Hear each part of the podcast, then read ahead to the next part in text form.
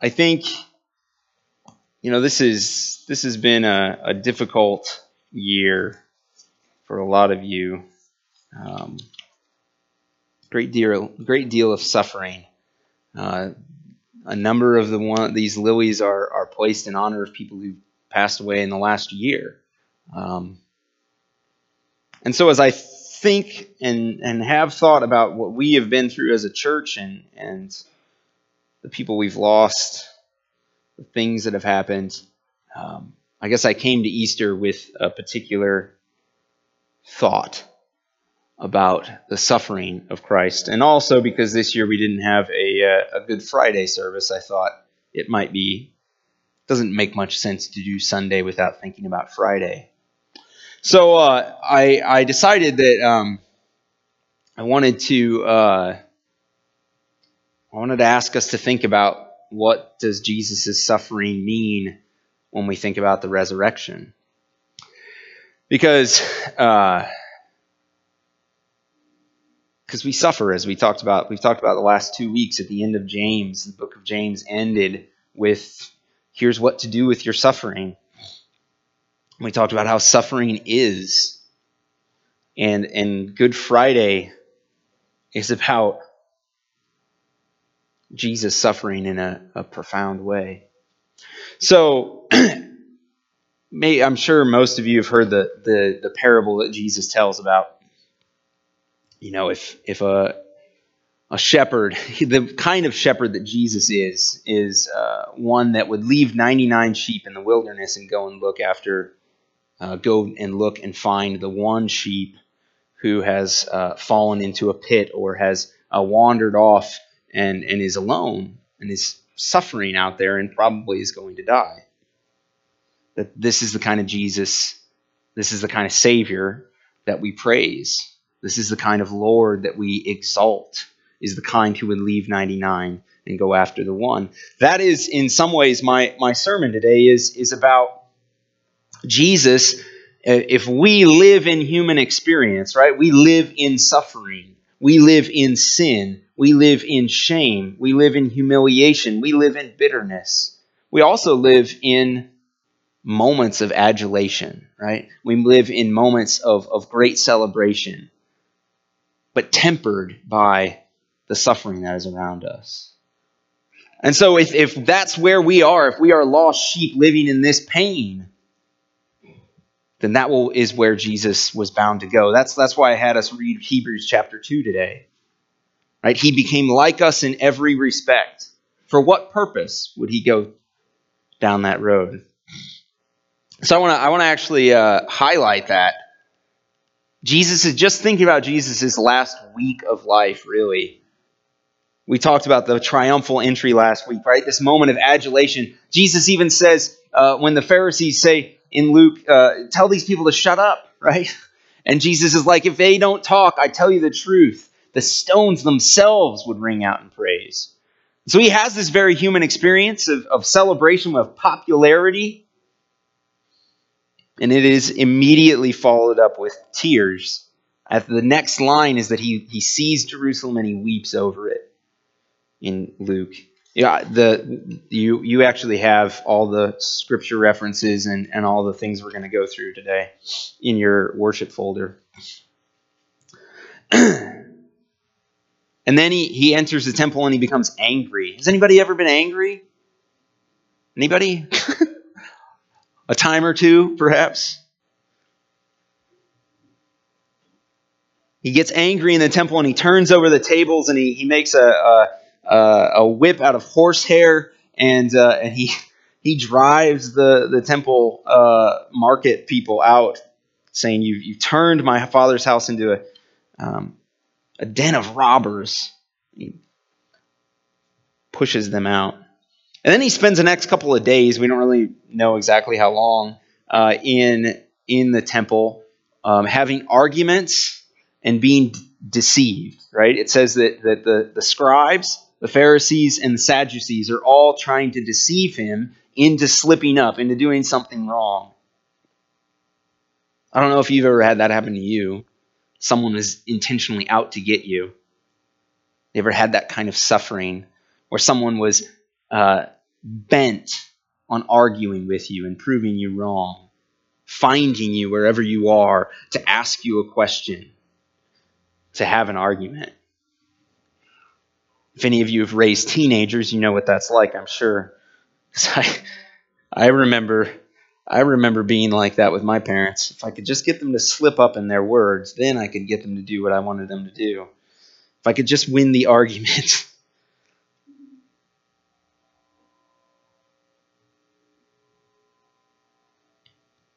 and Jesus uh, has frustration, right? It's frustration over over all kinds of things. I'm going to be honest with you. I can't remember what he's frustrated about in Mark, so I'm going to look it up. what was on my mind? Mark 11, 11. Oh, fig tree that wouldn't uh, bear fruit for him. it's actually, it's a really funny story. Um, anyway, he gets this frustration, right? Has anybody ever been? Uh, this is like his most irrational frustration that you can possibly find. The fruit tree. It's not even. It's not even fig season, and he gets mad at the fig tree. Has anybody been mad because uh, they didn't get food when they wanted food? right. And then, and then another thing that he does uh, is he has this family dinner with with his disciples, and this is more on the positive side, right? Uh, he says in Luke, one of my one of my favorite lines in the Passion narrative, in the, the narrative of Jesus' final week, is is when he says, "I have eagerly desired to eat this with you, my friends." So he has this kind of family dinner experience. Some of my favorite childhood memories are are of um, eating dinner, not just with my family, but with like when we would have church friends over for dinner at my house, and we would laugh and we would talk and play games. And so if I'm a if I'm a lost sheep, Jesus has has gone after me for all that I am, right? He's come become like me in all respects, not just the bad respects, but the good as well. And then uh, anxiety. My goodness. Anybody, anywhere?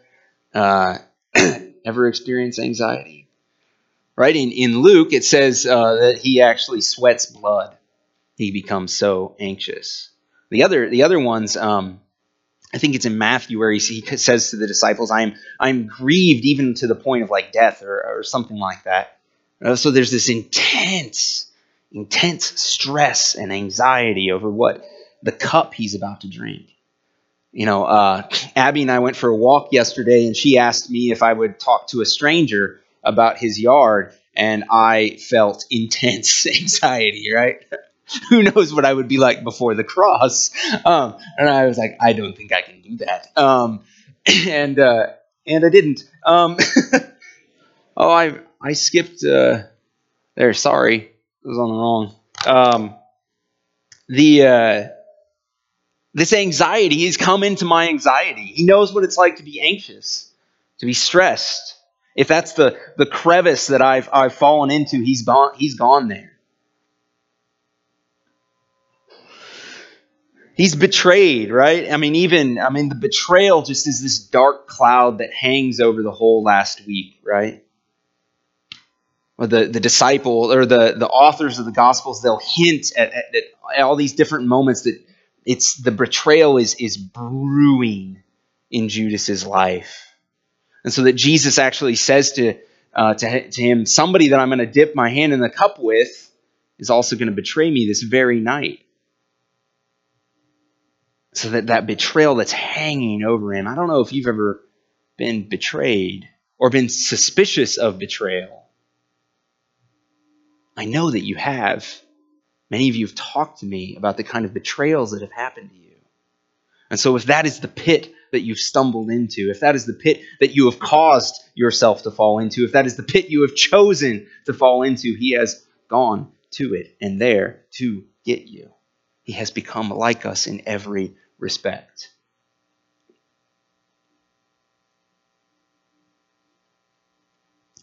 And so the malice in Judas's heart is betrayal. But then, perhaps even worse, is that those disciples who, who loved him, believed in him, who had not lost heart, when the soldiers show up, they run away.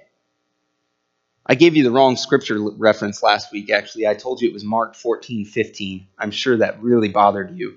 Um, you all thought about it all week, just like I did. Um, it's Mark 14, 50 through 51, where it says, All of them left him. All of them. All of them left him. Falsely accused Surely none of you have ever been falsely accused. I remember uh, I was in second grade, and uh, Mrs. Miller was my teacher. And Mrs. Miller was one of my least favorite teachers that I ever had. Um, she's not a very patient woman. Um, she's uh, she would say all the time that she enjoyed a good scolding. Um, so anyway, this uh, was a little hard for a second grader to know what she was talking about, but she she made sure you knew. Um, so one day, uh, I I took my lunch every single week, every single day of class. Okay, uh, every single day of school, all the way until like all the way through high school. I packed my lunch, and uh, and second grade, second grade in particular. I, I would take my lunch and I would leave it in the cafeteria after I'd eat my lunch, and then we would all go and play at recess. Then it, after recess was over, the rest of my class would, that had eaten at school would go and line up, and they had to get in these lines, and they weren't dismissed to go back to their classes until the line was like straight and quiet and all that sort of stuff. And so I never did that because I always had to go back to the cafeteria and get my lunchbox. On one particular day, uh, all of the boys in my class decided that they were going to be like really rowdy and make fun of this one particular girl in my class. Okay? And it got so bad and so out of hand that all the boys in my class were, were told that they were not allowed to have recess for the whole rest of the week, or for a whole week the next week, and that uh, they would have to sit on the curb and watch all the other kids play.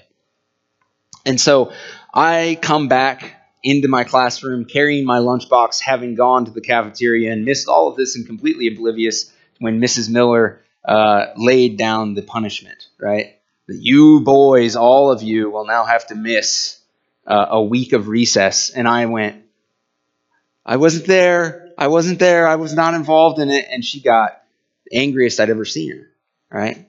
And, uh, and so I persisted because I am a persistent person when it comes to these sorts of things. And uh, even as a second grader, to the point where I got two weeks on the curb because I persisted so much. And uh, and so I sat there the second, the first week I sat on the curb watching along with all the other boys and watched everybody play. And then the second week I sat there all by myself when I hadn't even been there when the sin was committed. You see, we, we serve a Savior who we can pray to in those moments with confidence that He understands. When we talk about having a relationship with Jesus, the relationship is not with some aloof God, some God that's out there. It is with a God who has come to the pit, has come to us, who knows it, has actually been pierced by it. The next thing is that he's denied by a friend, right? Denied by Peter.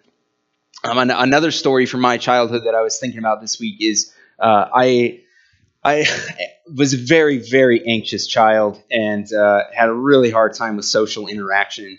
And there was this uh, kid in my class. His name was Joe, and I had uh, we played baseball together. And I asked him to come over to my house and and like for like a play date or whatever. You didn't call it that, of course, because that was like not what you want to say, right? You don't go up to another boy and say, "Well, you want to come over to my house for a play date." Um, that's dangerous in I think this was fourth grade, if I remember correctly. And uh, so anyway, he uh, he said, yeah, you know, he wants to come over to my house and, and we like play catch in the backyard or something. And um, and that was the first time I'd done that during the school year. This was like spring, okay. So I'd gone the whole school year without like inviting any anybody over to my house ever because it was terrifying. And so I, I put myself out there, and he was coming over to my house, and uh, and there was this girl that he liked in class in the, our class, and uh, it was choir, uh, which was my least favorite class to begin with. So I was already in like a dark cloud of, of pain, just being in choir. And, uh, and he was behind me on the risers, and I heard he was he had worked for a long time to be able to stand next to this girl that he liked. Um, in choir, he'd like move over and switch places. Anyway, so he's standing next to her, and she said, "You're not." I could hear, "You're not really going over to Matt Ingles' house, are you, today?" And he said, No, no, no, no, I would never do that. Why would I hang out with him? so uh, I went from my typical lip syncing uh, strategy in choir to just, all right. That seems rather funny now. But to be denied by a friend in real life, real life, adult life, can be some of the most painful things in your in your existence when you see those relationships break down. I believe it's in the in the book of Luke where where um, maybe it's John uh, where it actually says that that Jesus right after Peter um, denies him for the third time, Jesus looks him in the eye. Right? Because the reason that Peter has to deny him is that Peter has curiously, out of curiosity, gone and followed Jesus to where he's being tried. Right? So he's there as Jesus is going undergoing the interrogation. And it says, I, I, I wish I would have looked it up, but it says that Jesus looks him in the eye, and then Peter weeps bitterly. This pain. Jesus knows it. And then and then now we get into some of the more the more physical pains, right? Because after he's tried, um, actually before he's tried, the Jews mock him and beat him. In fact, they put a, a blindfold on him, on him and they beat him, and they say, "Prophesy to us, who hit you?" And they spit upon him. Prophesy to us, who hit you? If you're really a prophet. Then the next thing uh, that happens well, next suffer- object of suffering that I don't know that Jesus cared about necessarily doesn't doesn't say it, but I would certainly be something that would bother me is that uh, Pilate's like, hey, I got this tradition of releasing a prisoner to you once a year, so how about this? Bar- how about Jesus rather than this Barabbas guy? Um, and they all say, no, give us Barabbas. Give us Barabbas who we're led to believe is the worst of the worst, right? Not someone that they should have wanted. Not chosen. Have any of you ever not been chosen? Then he's flogged. Flogging is not like the horsehair whip that Jesus used in the temple. The Romans wove in stone and glass to their whips. They were all often uh, people were sent to, sentenced to 40 lashes minus one because uh, a good Roman soldier prided himself on being able to kill someone with 40 lashes. And so, flog. The point of flogging was to uh, ex- excoriate people, not to kill them. So they would give them 39 lashes, one shy of what would be presumably death. And so Jesus is flogged. Then he's humiliated, he's stripped naked. And they put a crown of thorns on his head, and they mock him with a, putting a purple robe around him and calling him the king of the Jews. This is actually, uh, I don't know, you buy things on the internet and they tell you that certain things are true and you don't really know. But uh, supposedly, this was uh, made in Bethlehem with uh, some kind of special rose bush uh, that has very, very long thorns. Um, so I'm just going to pass it around. You.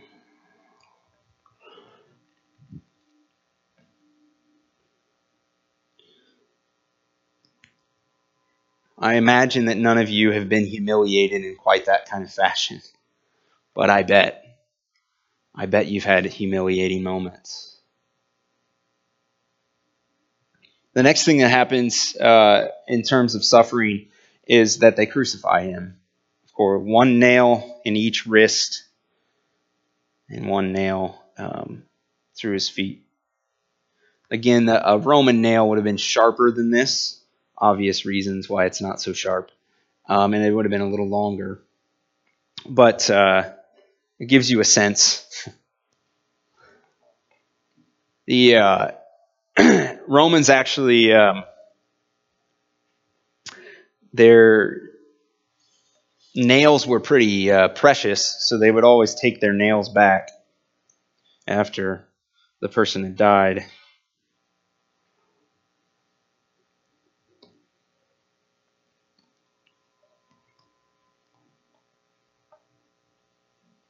If we really believe that Jesus is God, isn't it remarkable? Isn't it remarkable that his skin could be pierced like ours? Isn't it remarkable to think that he didn't just come for our false accusations? He didn't just run uh, to our doubts, to our shame, but to think that he would let himself be pierced so that he could come and get us. The next thing that happens, if as if that weren't enough, is he's derided on the cross, where they mock him and say, If you're really the Son of God, why don't you just come down off that cross? The, sin, the uh, thief on the cross next to him derides him as well and heaps insults upon him, as, as the authors of the gospel say. And then another one in Luke says the other one defends him.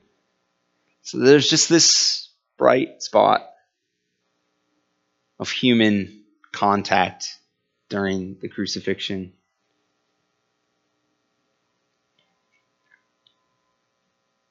And then he's robbed, right? In, in John 19, it says, it says that they, they took his clothing and they cast lots for it. And then he's thirsty. Who knows what kind of thirst it would have been? And then, you see, we suffer, at least I think we suffer because of, of alienation from God. Right? That all these things happen to us. This, this suffering place that we live in is, is the result of our broken relationship with God because the, the curse that is laid out in, uh, in Genesis um, 4, right? 3 or 4. The curse that is laid out, it's, it's predicated on this idea that our relationship with God has been broken, that our sin separates us from His protection, that our sin separates us from the shadow of His wings, that our sin separates us from Him so that we can find ourselves humiliated. We can find ourselves accused. We can find ourselves at odds with people around us because His presence isn't there to protect us, that kind of presence. The relationship is broken. And so when He cries out from the cross, My God, my God, why have you forsaken me? It reminds me of um, uh, 1 Corinthians where it says, he who knew no sin became sin. So that he would even go into the absence of God for us. He would even be cut off from the Father for us. If that's where the sheep went, that's where he'll go. If that's where the sheep went, that is where he go he will go. And then finally, finally he dies. He breathes his last. So, is there any place in your life that's not good enough for him? Is there any place in your life that is so dark that you can say, No, no, Jesus, don't come here?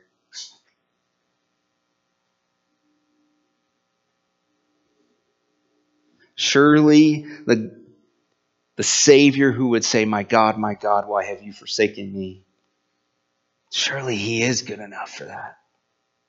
Surely He is trustworthy for your pain, whatever it is your anxiety, your doubts, your fears. Surely He has gone there.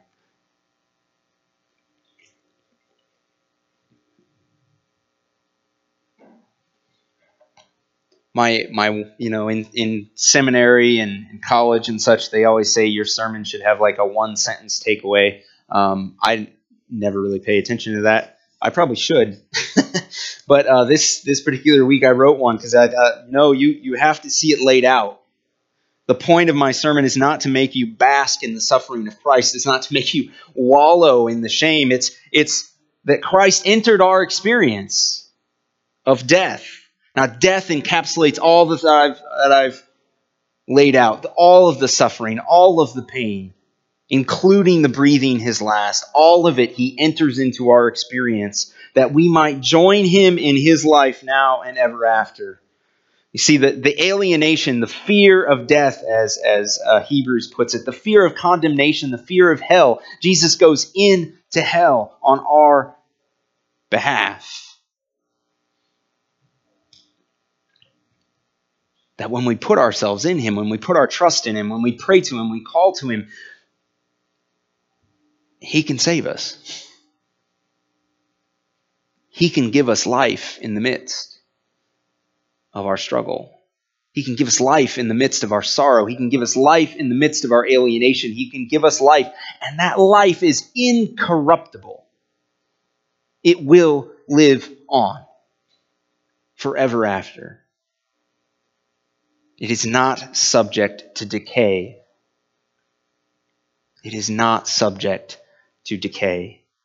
So Christ has entered into our experience. He has gone to whatever pit we found ourselves in, whatever pit we've chosen for ourselves, whatever sorrow. He has gone and he has proved himself. Here's the resurrection. He has proved himself bigger and greater than our pit bigger and greater than our sorrow, bigger and greater than our suffering. He has proved himself worthy to stand over it and say, I can reign over this.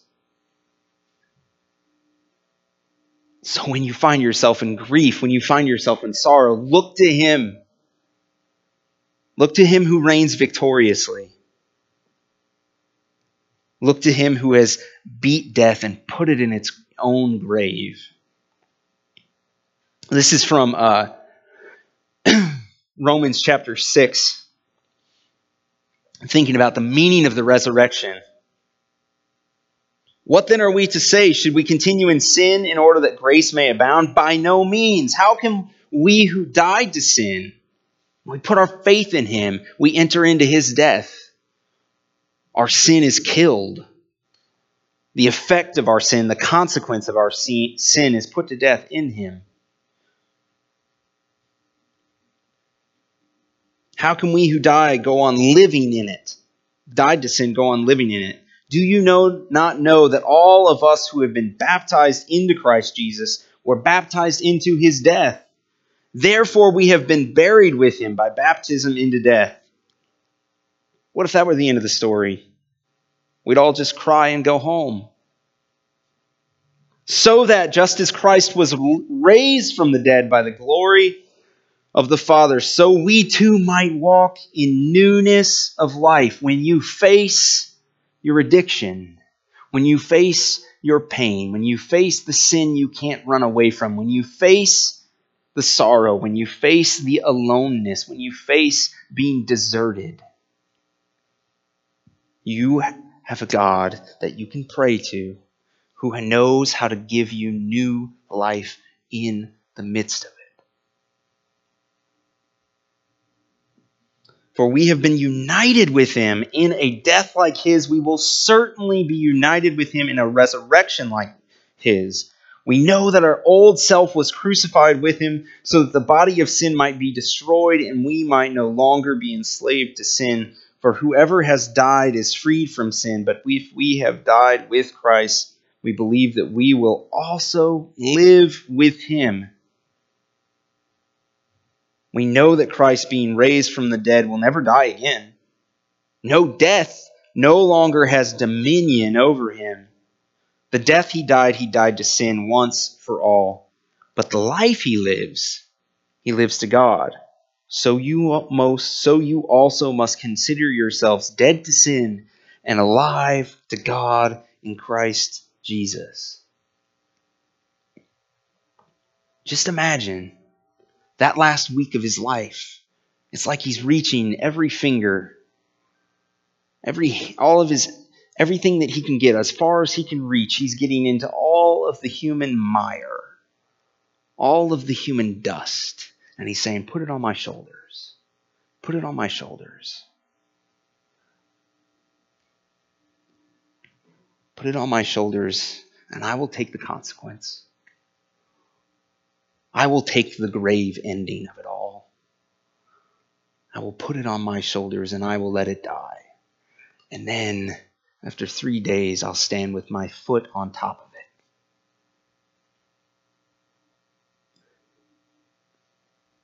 it. Christ entered our experience of death that we might join him in his life, now and ever after.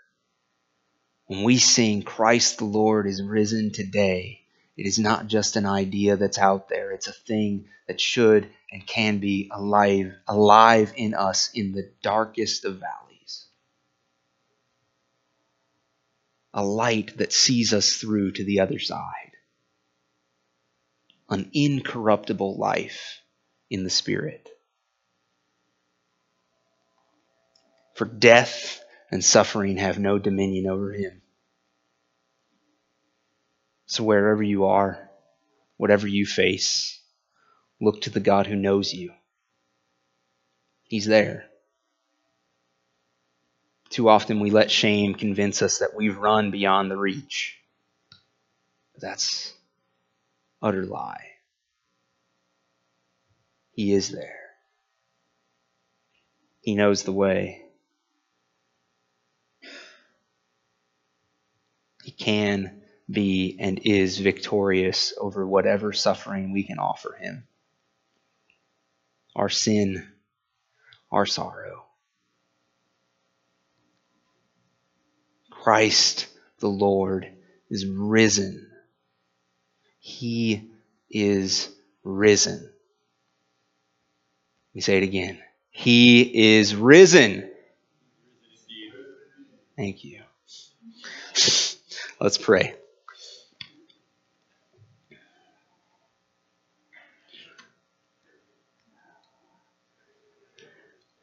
God, this is a, a message that is ever on my heart because, because you've been so faithful to me.